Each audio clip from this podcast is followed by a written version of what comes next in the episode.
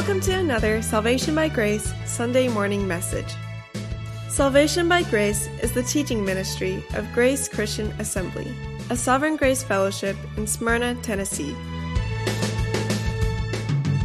You'll find us on the internet at salvationbygrace.org.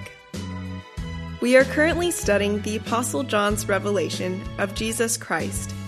So grab your Bible and join the congregation of GCA along with our teaching pastor, Jim McClarty. Steve, in his prayer a moment ago, mentioned that we are a small church. One day I was walking with Elder Ward. Actually, we were leaving his hotel room and we were walking down the stairs I was behind him, and I made mention that GCA is just a small church. Those were my words. We're just a small church. And he turned around on his heel and he put his finger up in my face and he said, Do you worship a small God? And I said, No, sir. He said, Then you're not a small church. The first week of June will be our 21st anniversary here at GCA as a public church in this building. Over those 21 years, we have seen several different churches of various different sizes here in Smyrna, Tennessee, rise up and then disappear. And yet we're still here because we worship a big God. Amen. Who has taken care of us these 21 long years.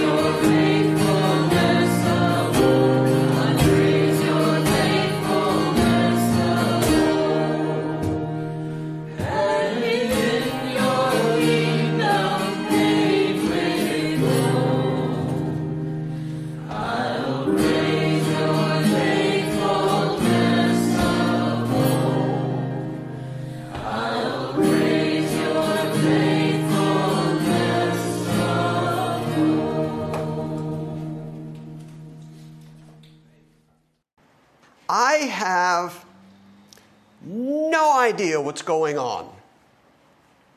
I mean, literally, genuinely.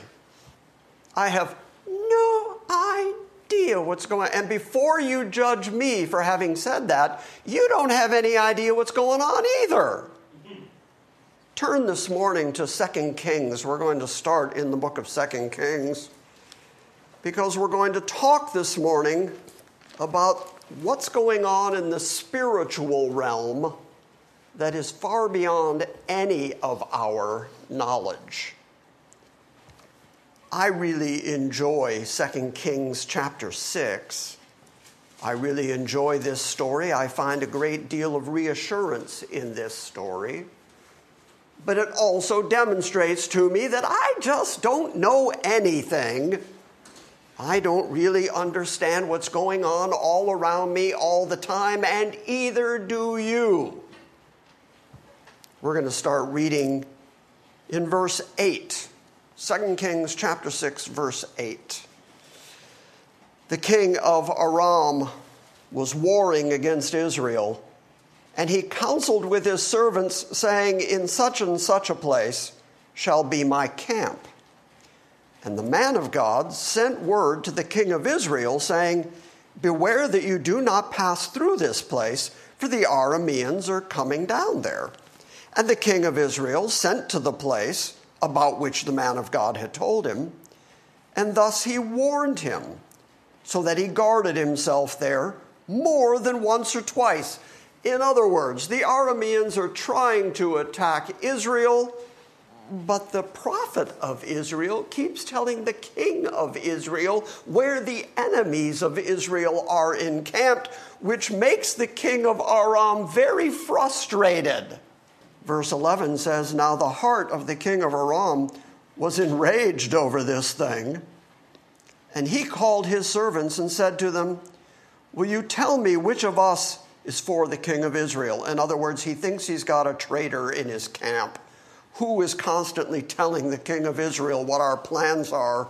Verse 12 And one of his servants said, No, my lord, O king, but Elisha the prophet who is in Israel tells the king of Israel the words that you speak in your bedroom. In other words, God keeps telling the king of Israel what's going on, what you're planning to do, anybody who might attack him because God is looking out for Israel. So he said, Go and see where he is so that I may send and take him. In other words, I'm going to go get Elisha. If Elisha's the problem, I'm going to chase him down and kill him. And it was told to him, Behold, he's in Dothan. And he, the king, sent horses and chariots and a very great army there. And they came by night and they surrounded the whole city. And when the attendant of the man of God, had risen up early and gone out, behold, an army with horses and chariots was encircling the city. And his servant said to him, Alas, my master, what shall we do? That's a question I ask regularly. I end up in situations in my life where I just say, What am I gonna do? I love the answer that Elisha gives him here. Verse 16 So he answered, Do not fear, for those who are with us are more than those that are with them. There is such a large army that they are completely encircling the city with horses, with chariots, ready to go to war just to capture and kill one man. And when his attendant comes to him and says, Look at this massive army out here. We're certainly done for. What are we going to do? The answer from Elisha is, Why are you worried about it? Those that are with us are more than those that are out there. In what way? I mean, look around. At that moment, the servant to Elisha is saying, Look, there's this army, and there's just you and me, and we can't put up much of a fight. What are we going to do? And the truth that the servant did not know was that there was this whole army protecting them. Verse 17 Then Elisha prayed and said, O Lord, I pray, open his eyes so that he may see. we assume that this guy didn't walk around bumping into walls. We assume that he could physically see. He was, after all, attending to Elisha. We assume he had the capacity to physically see, but he couldn't see what was really going on. That's why I started this morning by saying, I have no idea what's going on, and neither do you, because we don't have the ability to see what's going on in the spiritual realm all the time. And so Elisha prayed, O Lord, I pray, open his eyes so that he may see. And the Lord opened the servant's eyes, and he saw. And behold, the mountain was full of horses and chariots of fire all around Elisha. Okay, so why did I read that this morning? Because what we're about to read in the book of Revelation is stuff that we've never seen that we really genuinely just don't know. The world just does not know, does not comprehend what is going on, the warfare that is going on in the spiritual realm. Paul tells us things like we wrestle not against flesh and blood, but against principalities, against powers who are apparently under the princes, and against the rulers of the darkness of this world and spiritual wickedness in high places. We look at what's going on in the world, we look at it with our physical eyes, and we say, This makes no sense. How is this happening right now? This is absolutely crazy. And I'm not just talking about what's going on politically in America, I'm talking about in the whole wide world, there is famine going on right now. There is pestilence going on right now. There is certainly war and rumors of more wars, rumors of even a third world war out there. There's all this craziness going on, and the planet, the leaders of the world don't seem to know what to do about the overarching poverty in so much of the world. And so we ask, how are we going to get through this? we don't even know that the reason that we're dressed right now, that we're in our right mind, that we had something to eat, that we even have a Bible in front of us, that we're meeting together here today, that we have the capability of singing, that we have the welcome to go and pray to God, that we have the Word of God in our hands. We don't even realize that all of that is a result of the constant blessings of God that are being poured out on us spiritually via His Holy Spirit, and yet there is this warfare of all these demonic forces that are ruling this world. But this world cannot overwhelm or overtake the church because the gates of hell cannot prevail against it because Jesus is busy building his church at this very moment. All of that is going on right now, and we don't see it. We see the cup of coffee in front of us. We see the book we're looking at at this moment. We see the TV show we're watching. We're not even aware that if it were not for the constant intervention of the princes of God, the angelic hosts of God protecting us, we'd have been sifted like wheat years ago. We'd have been completely overtaken were it not for the preserving power of God. That's why we talk about protective angels. That's why we say that angels will watch over our children as they sleep. Where did we get that idea? Where did we get that concept? It's because passages like this that we just read out of 2 Kings, Elisha says, there's this angelic army around us that is going to protect us, that is more than the army that has come to hurt us, and you don't know it. And you don't see it, but it exists. That's my point. There are all of these heavenly things that exist that we're just simply not conscious of. So I'm hoping that by bringing it up, it will raise our consciousness not only of the fact that the terrible, ridiculous, and stupid things that are going on in the world today are the result of principalities and powers and the rulers of the darkness of this world and spiritual wickedness in high places. These are demonic things that are going on in the world right now. And those demonic things would completely overwhelm us if it weren't for the fact that God has sent his angel to protect us. We just don't see them. You got it?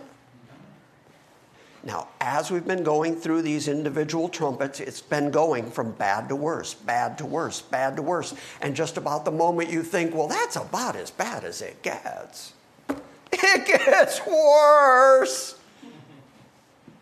We're going to start in Revelation chapter 9, verse 13 this morning. And the sixth angel and his trumpet. And so you may read these things and ask, well, if we're not going to be here, why does this matter? Why are we going through this? What's the point of knowing all these things? Why would God write these things down? I hope that as you read these things, as you recognize how horrible, how truly terrible it's going to be, that it will bring you to a greater appreciation for the fact that you have been saved, that you are being protected, and that God is on your side. And if God be for us, who can be against us? Because it's about to get bad. That was all introduction. Revelation 9, verse 13.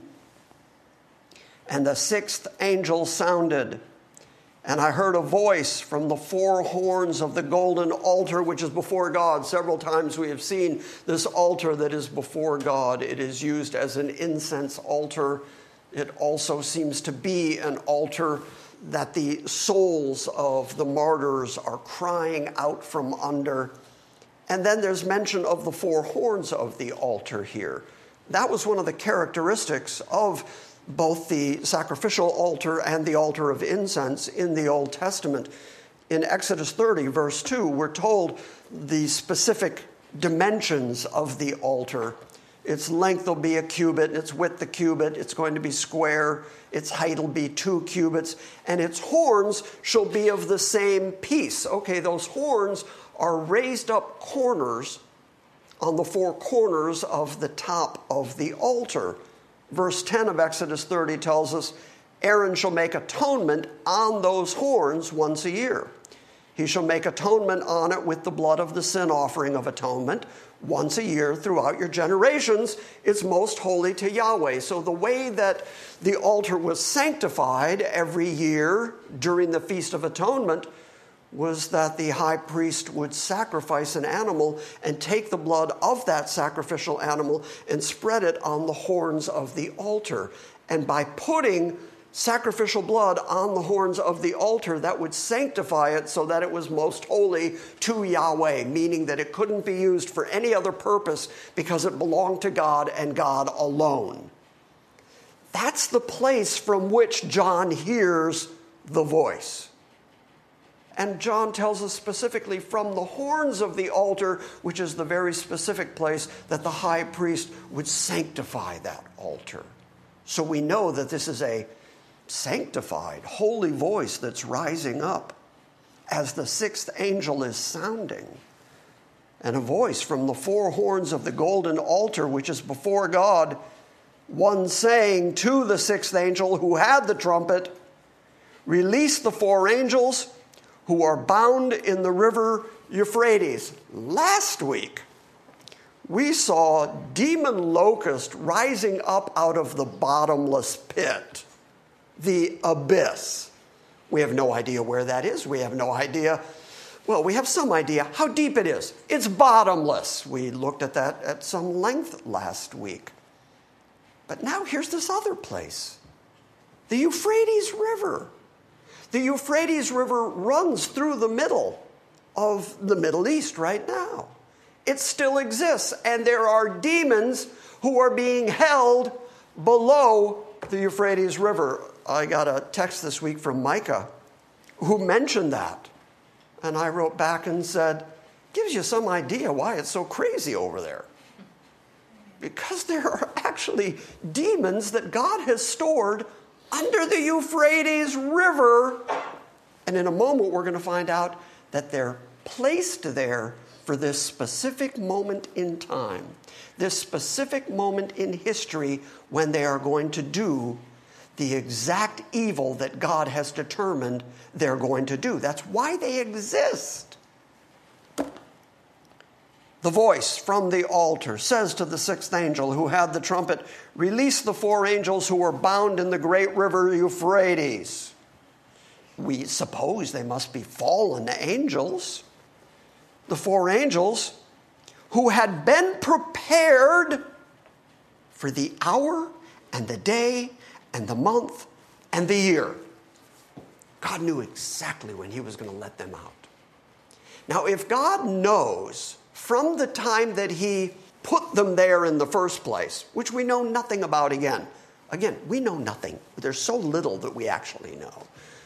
We don't know when they were placed there, what the circumstances were, but when God placed them there, He started a calendar which said on a particular year and a particular month and a particular day at a particular hour, I'm going to let them back out. Now, was there any chance, any possibility that the machinations of humans on planet Earth and the course of human history could change that date at all? No. I mean, we talk about the sovereignty of God sometimes in the micro, and we say that God is in charge of our lives and the day and the hour of our salvation, and that He has chosen us from the foundation of the world. But now, this shows you that God is also that sovereign in the macro, that He's in charge of absolutely everything that is happening in world history, so that the calendar that He is on can be narrowed down to an exact year, month, day, hour, and that he would release the demons exactly on time because he knew when he put them there that this was the moment when he was going to let them out. That is astounding sovereignty. I heard a prayer this morning on the radio as I was pulling in the driveway here of a local radio broadcast, a local, very Arminian preacher his inspiration that we should pray more was when we pray, we give God the opportunity to work his will on earth as it is in heaven. And by quoting that little bit of the Lord's Prayer, it seemed to give it some kind of theological credibility. You don't give God an opportunity to work his will on the earth. This verse alone should prove that to you that he is going to let these demons who have been under the Euphrates, he is going to release them at the exact moment in time that he determined he was going to release them. And there was nobody in the text who was praying, Please God, release the demons from the Euphrates. He was doing exactly what he wanted to do at exactly the time that he had determined that it was going to be done. That is a really, really sovereign God. And as I keep saying, you want God to be that sovereign because that same God who can do that kind of thing with that kind of specificity is the same God who wrote your name down in the Lamb's Book of Life. And you're going to hope when it's your time that he is exactly that specific. And the four angels who had been prepared for the hour and the day and the month and the year were released so that they might kill a third of mankind. That's why God released them.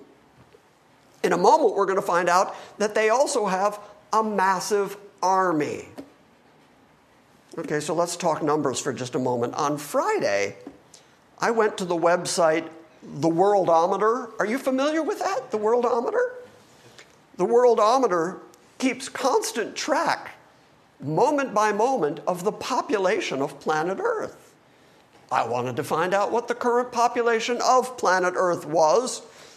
So at 5:45 in the afternoon because it keeps changing, 5:45 in the afternoon on Friday, May 6th, the current population of the earth was 7,945,256,210 people. It's changed since then because births are currently outpacing deaths and the population grows about 200,000 a day. In other words, at this moment, we're just about to crest 8 billion people on planet Earth. Okay, well, that will help us to do the math if we just round it off to 8 million, because I did the math using the number 7 billion 945 million 256,210 people. Back in Revelation 6, verses 7 and 8, we read that a quarter of the people were going to be killed because of the plagues, the first plagues that God poured out. A quarter of the people would be 1,986,314,052.5 people. I'm not sure how the half guy dies. so let's just round that up to 158 at the end there. In other words, if we rounded up to 8 billion people on the planet, in the first plague that God pours out, where a quarter of the people on planet Earth die, that's 2 billion people. That's 2 billion people. You, you got to feel for that.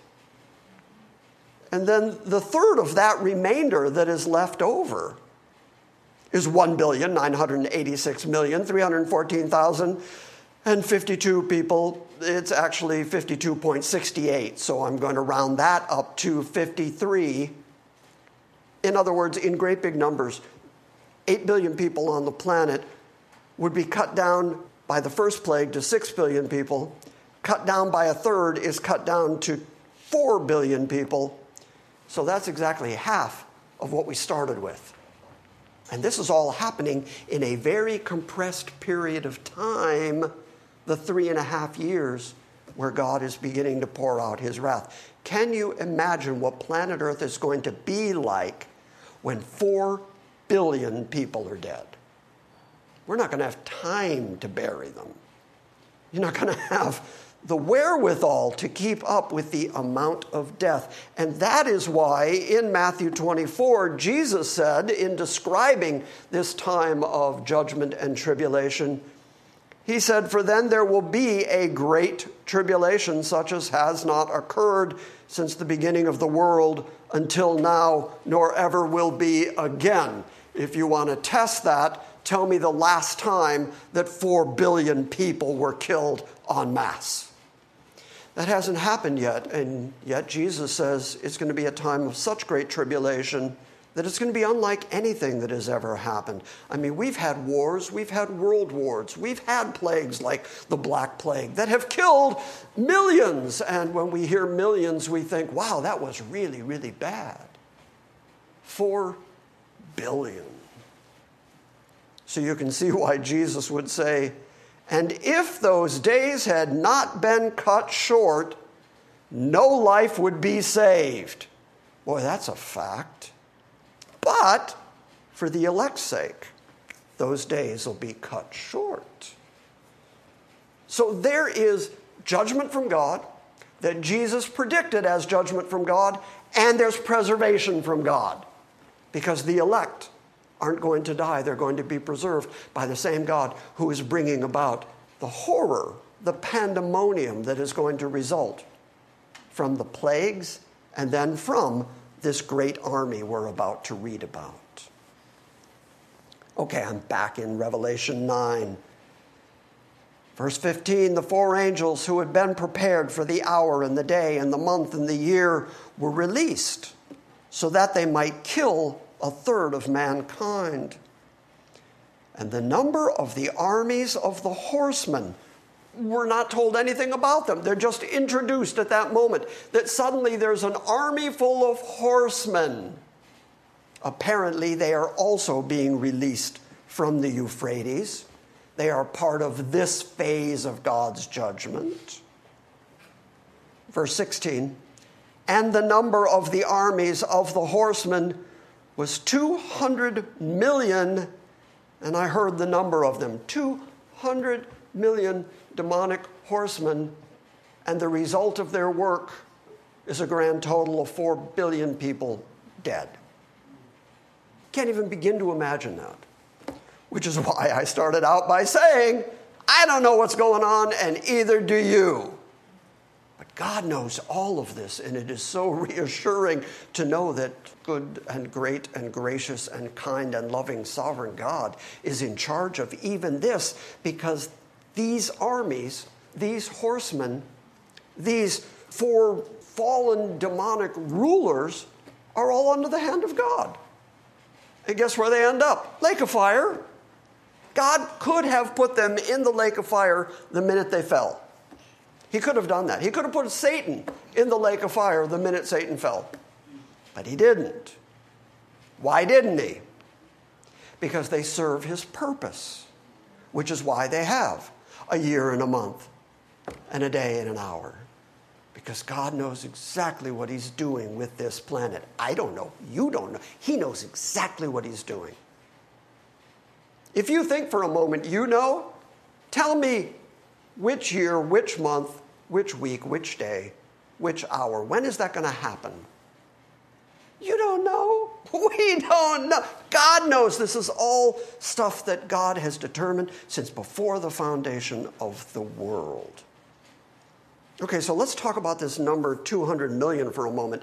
That's the NASB rendering of it. It is actually dysmurius murius in the Greek language. So it is twice an uncountable number times an uncountable number. And so the translators went with 200 million here, but the NIV and the ESV and the King James all render it as 200,000 thousand because they translate Murios as thousand each time. Some translations also say twice 10,000 times 10,000. Or the Berean Literal Bible says twice 10,000 ten thousands. More modern translations go with 200 million.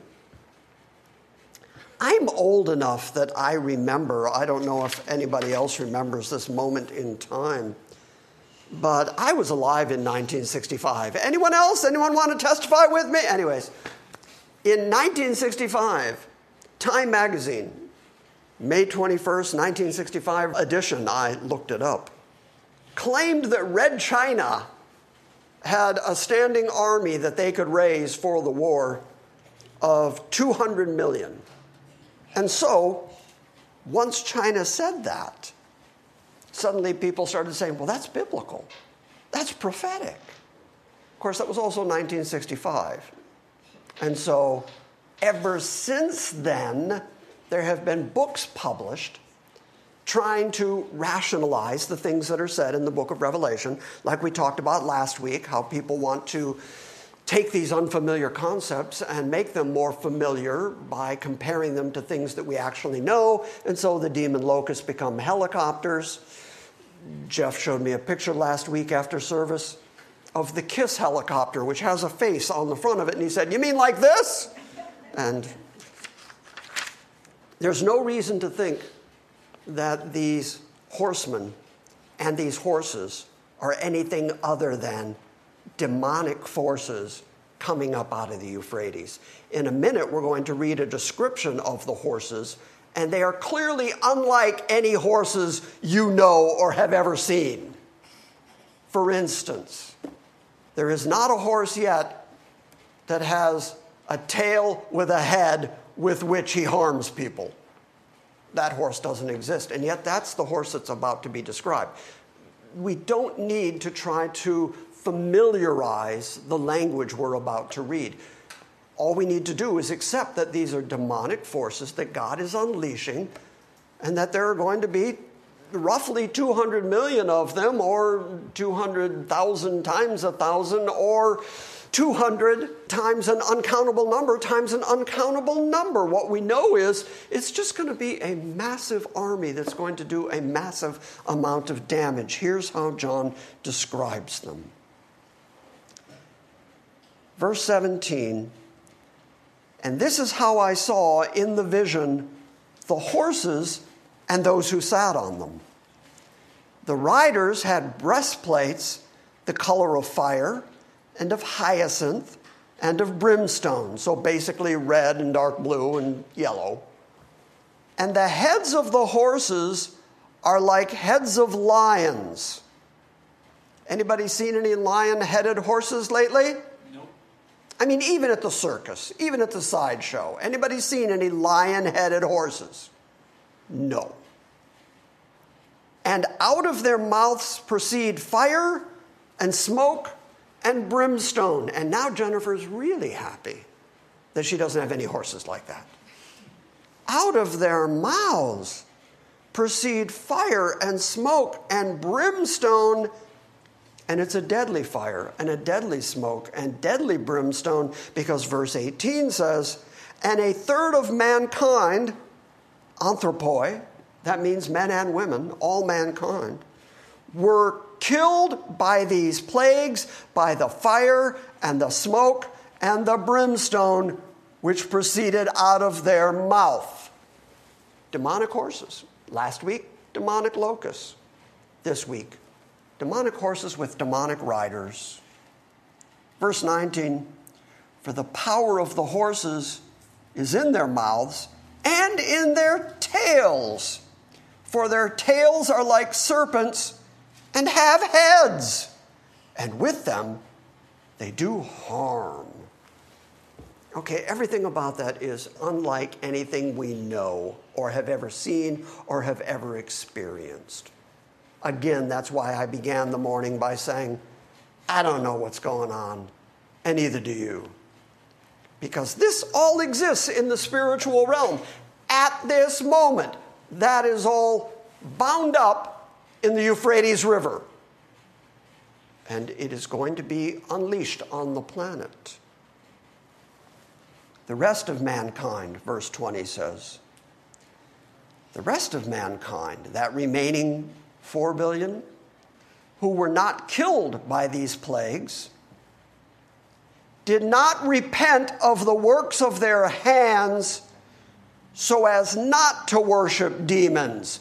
They're being attacked by demons, they're being wiped out by demons, and they continue their demonic worship rather than repent and worship God?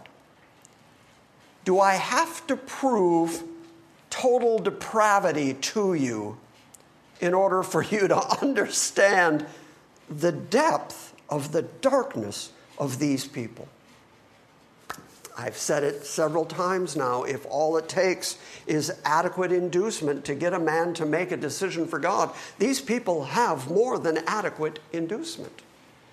They have already lived through people running for the caves and the rocks and the dens and saying, Fall on us. They have already lived through the judgment of God that has stopped the winds and brought a scorching heat and then destroyed the food supply and the water supply.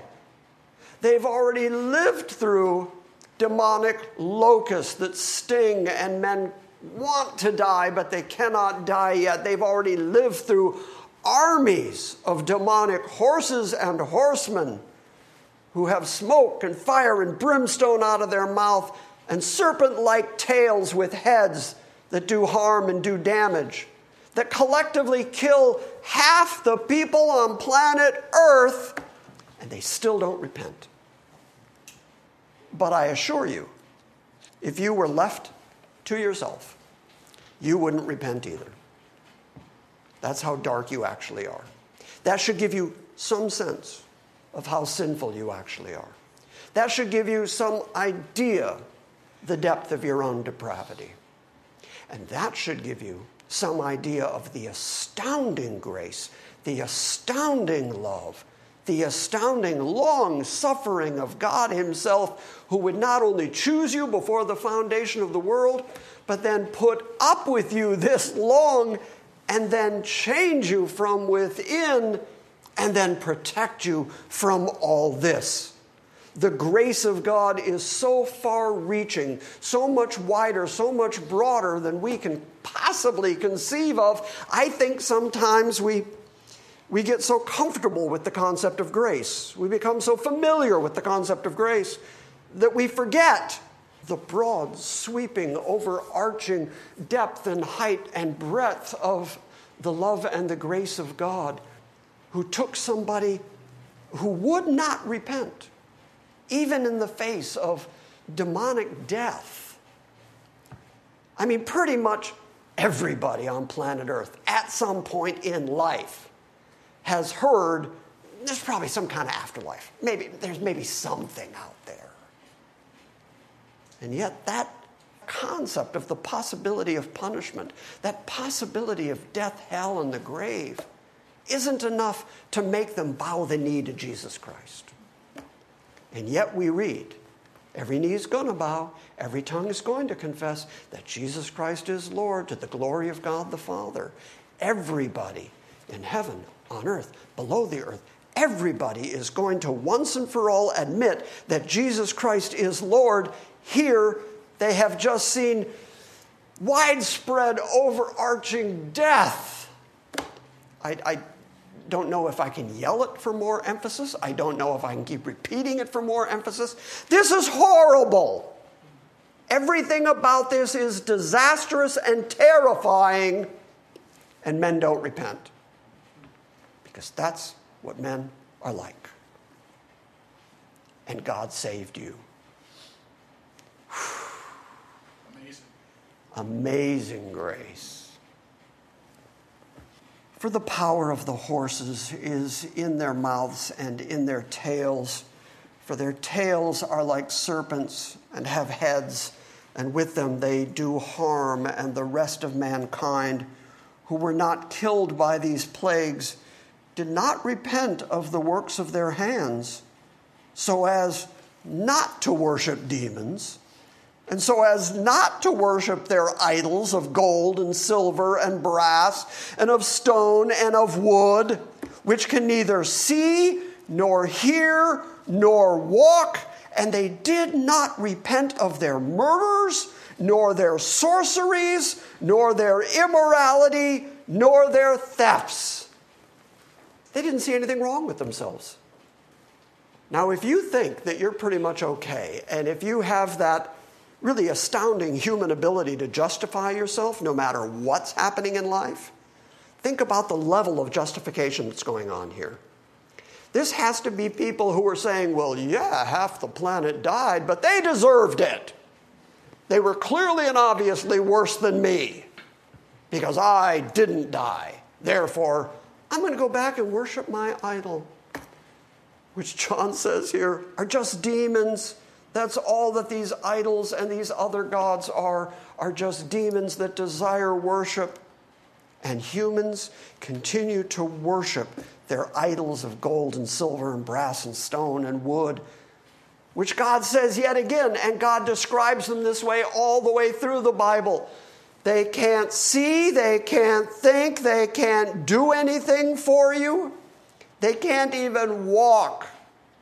If you want your God to go to a different room, you have to pick him up and carry him. God is drawing a distinction between all those other idols and himself, which is why he would say, I am. I am because I am. I am the God that is. All the other gods that you are worshiping are not. And how does he prove that they are not? You made them, you carved them, you carry them. They can't hear, they can't see, they can't speak, and they're no help to you. But you'll bow down to them and you'll worship them, and you won't repent and worship the God who actually is, who is pouring out his wrath at this very moment, Wow, what depravity! And I stress again, and such were all of us. Were it not for the fact that Christ died for us, cleansed us, indwelt us, we'd be just like these people. They did not repent of their murders, or of their sorceries, or of their immorality, nor of their thievery chapter 10, verse 1. And I saw, I'm going to stress one more time, uh, it's real obvious here. John keeps using kai, kai, kai, and, and, and, sometimes kai hutos, and then, and then, and then. John is laying all this out in sequence. And that's a, a characteristic of the whole book that John keeps laying out these sequential words, and then, and then, and then. And that's going to become really important when we get to chapter 19 and chapter 20. So I just want to point it out right now to kind of give you coming attractions, a little bit of a foreshadow of what we're heading toward. And I saw another strong angel coming down out of heaven, clothed with a cloud and a rainbow was upon his head, and his face was like the sun, and his feet were like pillars of fire. Commentators have argued through the years that this is probably Christ Certainly, the description sounds very Christ like. The fact that he has a rainbow upon his head, which is how God is described a couple of times in the Old Testament. The fact that his face shines like the sun and that his feet are like burnished brass or here like pillars of fire. So, this may be Christ but then he's also going to stand in a way that harkens all the way back to the book of Daniel. He had, verse 2, he had in his hand a little book which was open, a little scroll, but it wasn't sealed, importantly. It was an open scroll. And he placed his right foot on the sea, and he placed his left foot on the land. In other words, he's above everything. He's standing over everything. He's taking jurisdiction over absolutely everything. And he cried with a loud voice, as when a lion roars. And when he had cried out, the seven peals of thunder uttered their voices. And when the seven peals of thunder had spoken, I was about to write it and I heard a voice from heaven saying, Seal up the things which the seven peals of thunder have spoken, and do not write them. Hence the t shirt. I want to know what the thunder said. But notice that God is under no obligation or compunction to tell us everything. I don't know what's going on. You don't know what's going on. John got a little glimpse of one piece of it. God said, Not that. I really wonder what John heard. I look forward to the day when we get to find out what John actually heard because John saw it as so important that he felt he needed to write it down. And then a voice from heaven says, Don't write that. In other words, no matter how smart you think you are, no matter how biblically grounded you think you are, you don't know everything that God has ever revealed to anybody else. You only know what God has allowed you to know. And in fact, God has only written in His Word what we need to know for right now. The Bible is sufficient to get us from here to our eternal home. But when we get there, we're going to find out how much we don't know. Because we don't know a whole bunch. We don't know anything about eternity. Because that's not what is important right now. God is telling us right now what we need to know right now. And we need to know right now that Christ is our Savior. We need to know right now that His finished work is sufficient to pay our sin debt and get us all the way home to the home that He is preparing for us in His Father's house. You need to know that right now. Do you need to know what the thunder said? Apparently not, because you're going to make it all the way to eternity without ever knowing that. Because there's stuff that God just doesn't tell us. But that just raises my curiosity. I, am like a kid who, when you take away the one toy he's not playing with, he's like, I want that toy. I could read through the whole Bible and say, really great stuff. Oh, so interesting, so fascinating. What? The thunder said something that we know. I want to know that now. Or is that just me? No. when the seven peals of thunder had spoken, I was about to write, and I heard a voice from heaven saying, Seal up the things which the seven peals of thunder have spoken, and do not write those things. It makes me think of the book of Daniel, Daniel 8:26. When God said to Daniel, The vision of the evenings and the mornings, which has been told to you, is true. But as for you, keep that vision a secret because it pertains to many days in the future. God can show things to people and then say, But don't tell anybody else.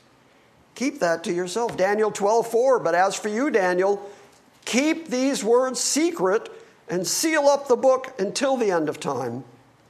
And men will run to and fro, knowledge will increase. Verse 5 And the angel whom I saw standing on the sea and on the land lifted up his right hand to heaven and swore by him who lives forever and ever, who created heaven and the things in it, and the earth and the things in it, and the sea and the things in it, that there shall be delay no longer. As bad as things have been so far, this Christ like angelic being standing on the sea and on the land raises his right hand in an act of swearing to God and swears to him who lives forever and ever, the very one who created heaven, who created earth, who created the sea, and everything that exists on the planet, swore to him that there'd be no more delay. Delay what? It's been really bad up until now, and apparently, the worst of it hasn't happened yet. And there is still delay. Keep your finger right there for just a moment. We'll, we'll get back here in a moment. Turn to Daniel chapter 12 because there's a very interesting image in Daniel chapter 12 that I want you to see.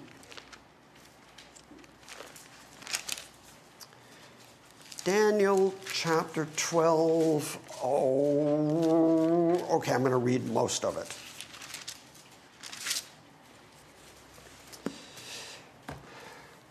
Now, at that time, Michael, the great prince, who stands guard over the sons of your people will arise. He's talking about the end times. He's talking about this very moment we're reading about, this time of tribulation, this time of distress for Israel and for the world. For there will be a time of distress such as never occurred since there was a nation until that time. And at that time, your people, everyone who is found written in the book, will be rescued. That's exactly like what I've been saying this morning. This time of trouble, such as never was, ever would be again, because it's a time of the wrath of God and phenomenal death as a result of both demons and plagues. It's unlike anything that's ever happened in the history of the world. Daniel is describing the same thing. And many of those who sleep in the dust of the ground will awake some to everlasting life, but others to disgrace and everlasting contempt. We're going to hear about that when we get to chapter 20. And those who have insight will shine brightly like the brightness of the expanse of heaven, and those who lead many to righteousness will be like the stars forever and ever. But as for you, Daniel, conceal these words and seal up the book until the end of time.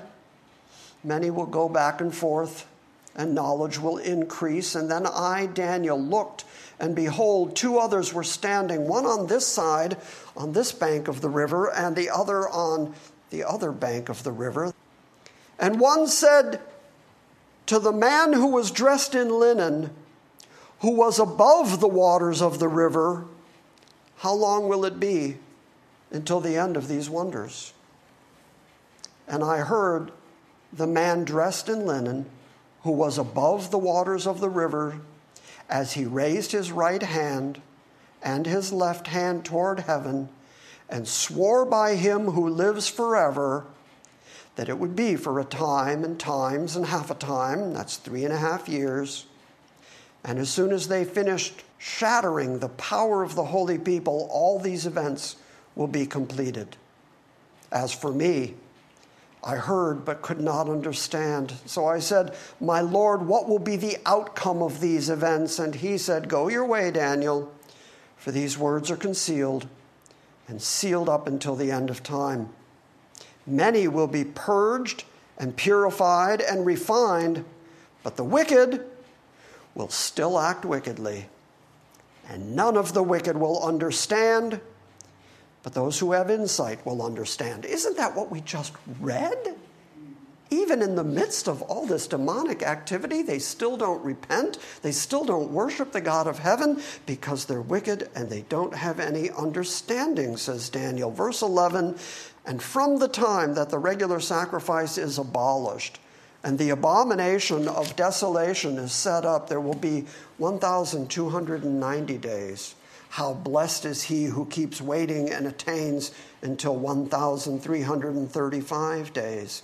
But as for you, go your way to the end, and then you will enter into your rest, and rise again for your allotted portion at the end of the age. So, all I'm trying to show you is that the imagery that John is seeing is very much like what Daniel saw in his vision. And of course it would be, because it's the same God talking about the same time period, talking about the same judgment on the same earth, and both of them agree that wicked people aren't going to get it. And yet the redeemed are going to be protected, are going to be preserved, are going to be kept. And that is promised in the Old Testament, in Daniel, that is promised in the New Testament, in Revelation, and in Matthew 24, and in pretty much the whole rest of the Bible. That God makes distinction between the wicked and the evil of this world, and He's going to leave them in their ignorance, and they're going to die in their sin, and they're going to be judged in their sin, and you're not going to be among them. And oh, thank God. And back in Revelation, let's close it up for the morning. Verse 5 And the angel whom I saw standing on the sea and on the land lifted up his right hand to heaven, just like Daniel saw, and swore by him who lives forever and ever, who created heaven and the things in it, and the earth and the things in it, and the sea and the things in it, that there will be delay no longer. But in the days of the voice of the seventh angel, when he is about to sound, then the mystery of God is finished, as he preached to his servants, the prophets. So there is John in the book of Revelation, and there is the angel of God testifying that everything that we read in the Old Testament through the prophets of God, everything we read in the New Testament through Jesus, the ultimate prophet of God. Every word that we have seen in the Bible is testified to yet again and again and again, and it keeps proving itself. And here at the end of time, even as God is pouring out his wrath, he points back to his own word and says, And I said this was going to happen. This is just exactly like I said was going to happen. This is no surprise to anybody. Nobody gets to say, I didn't know. Nobody gets to say, God's being mean or harsh on me, and how come I didn't get a chance? God has already prophesied through his prophets that his judgment is coming and what his judgment looks like, and the parallels between Daniel and Ezekiel and so many other, the book of Joel, so many of the Old Testament prophecies that the book of Revelation testifies to. And here you have God himself saying, through my prophets, I've already told you that I was going to do all of this and that Christ like angelic being raises his hand to heaven and swears, It won't be long now. You want to be on the right side of that. Christianity, I say again, is about so much more than here and now. And if you got to suffer a little bit here and now to be on the right side when it all wraps up, worth it whatever the struggles, whatever the difficulties of this life are.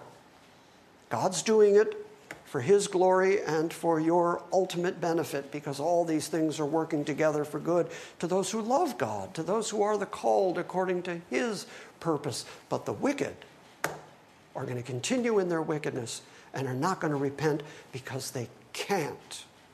And you can. And thank God. Amen.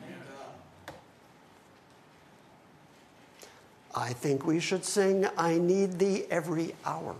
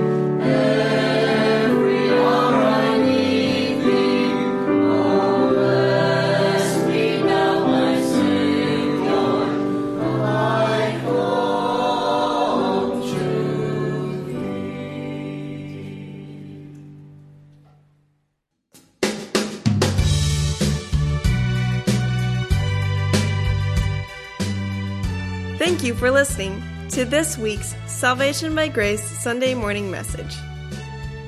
We encourage you to visit our website at salvationbygrace.org for books, Q&As, and our ever-expanding archive of audio sermons. And we invite you to join us next time when we gather around the word and study the sovereign grace of God.